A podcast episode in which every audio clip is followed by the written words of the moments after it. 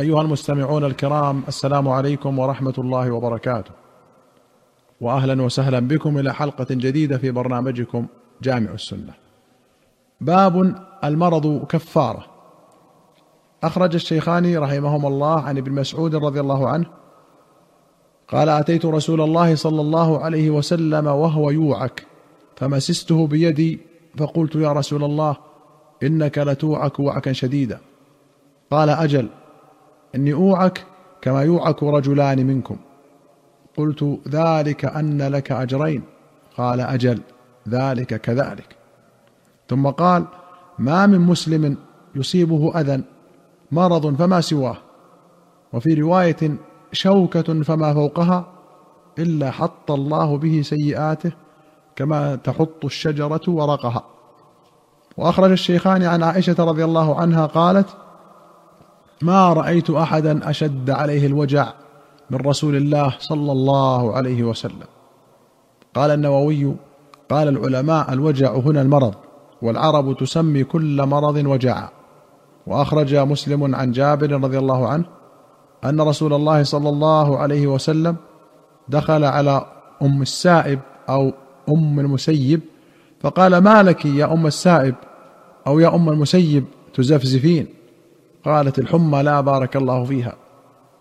فقال صلى الله عليه وسلم لا تسب الحمى فإنها تذهب خطايا بني آدم كما يذهب الكير خبث الحديد. تزفزفين بزائين معجمتين وروي براءين مهملتين والتاء تضم وتفتح معناه ترتعدين والكير منفاخ الحداد. وأخرج البخاري عن عائشة أنها سألت رسول الله صلى الله عليه وسلم عن الطاعون فقال كان عذابا يبعثه الله على من يشاء فجعله الله رحمة للمؤمنين.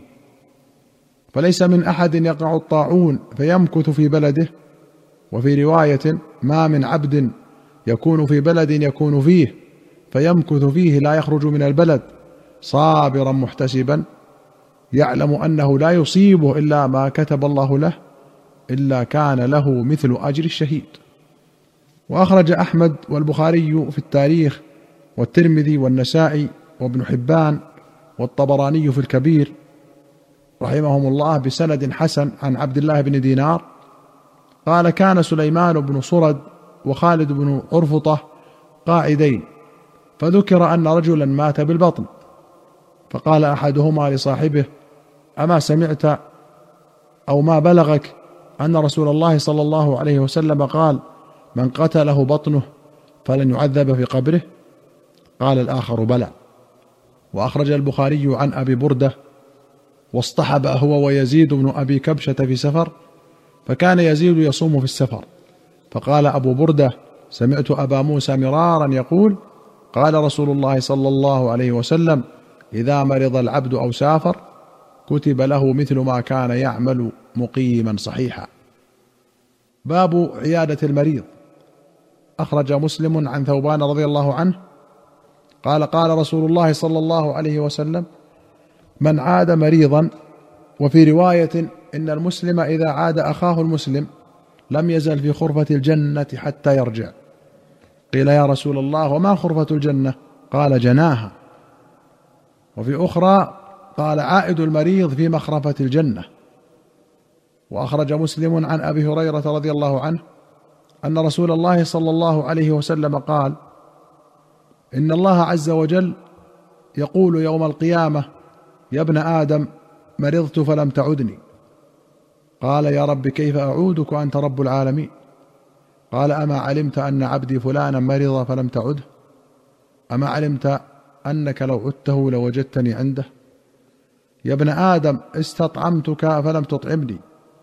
قال يا رب كيف أطعمك؟ وأنت رب العالمين. قال أما علمت أنه استطعمك عبدي فلان فلم تطعمه؟ أما علمت أنك لو أطعمته لوجدت ذلك عندي؟ يا ابن آدم استسقيتك فلم تسقني؟ قال يا ربي وكيف أسقيك وأنت رب العالمين؟ قال استسقاك عبدي فلان فلم تسقه أما إنك لو سقيته وجدت ذلك عندي. وأخرج البخاري عن أبي موسى رضي الله عنه قال قال رسول الله صلى الله عليه وسلم اطعب الجائع وعود المريض وفك العاني.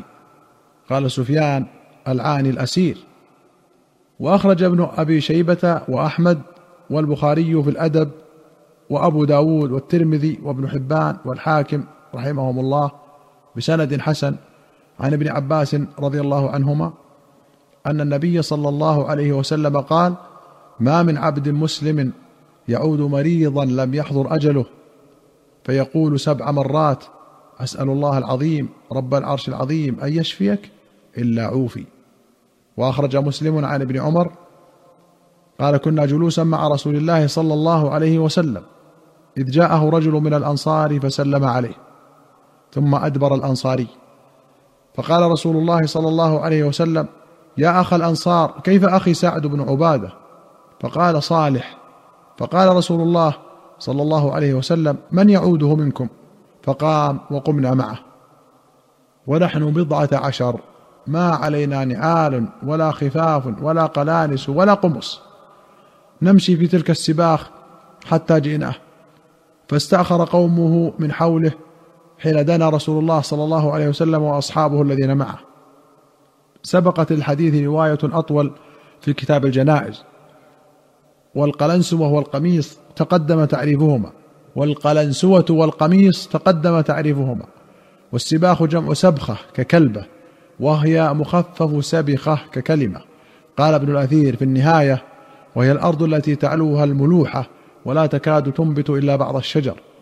وقوله ما علينا نعال ولا خفاف إلى آخره. فيه ما كان عليه الصحابة رضي الله عنهم من الزهد والتقلل من الدنيا وفيه جواز المشي حافيا.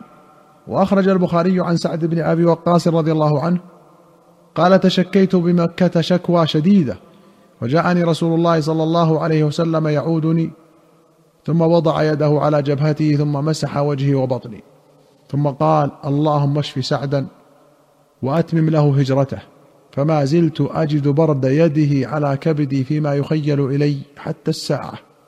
وأخرج الشيخان عن جابر رضي الله عنه قال مرضت فأتاني رسول الله صلى الله عليه وسلم يعودني هو وأبو بكر وهما ماشيان فوجداني أغمي علي فتوضأ النبي صلى الله عليه وسلم ثم صب وضوءه علي فأفقت وفي رواية فعقلت فقلت لا يرثني إلا كلالة فكيف الميراث؟ فنزلت آية الفرائض. سبق الحديث بطوله في كتاب الوصايا والفرائض.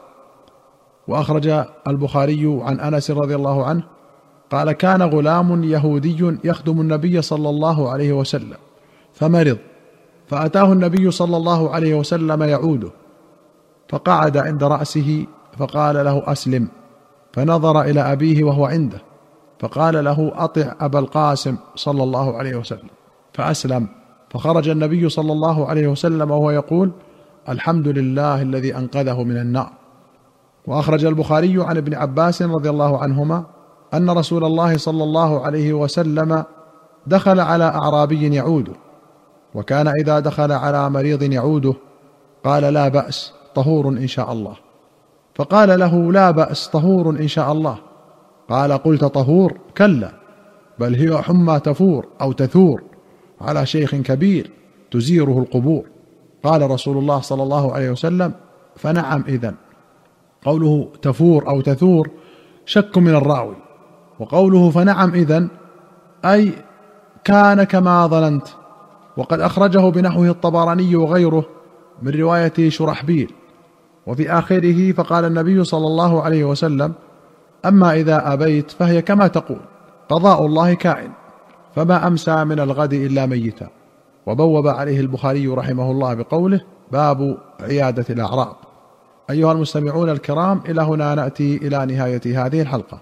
حتى نلقاكم في حلقة قادمة إن شاء الله. نستودعكم الله والسلام عليكم ورحمة الله وبركاته.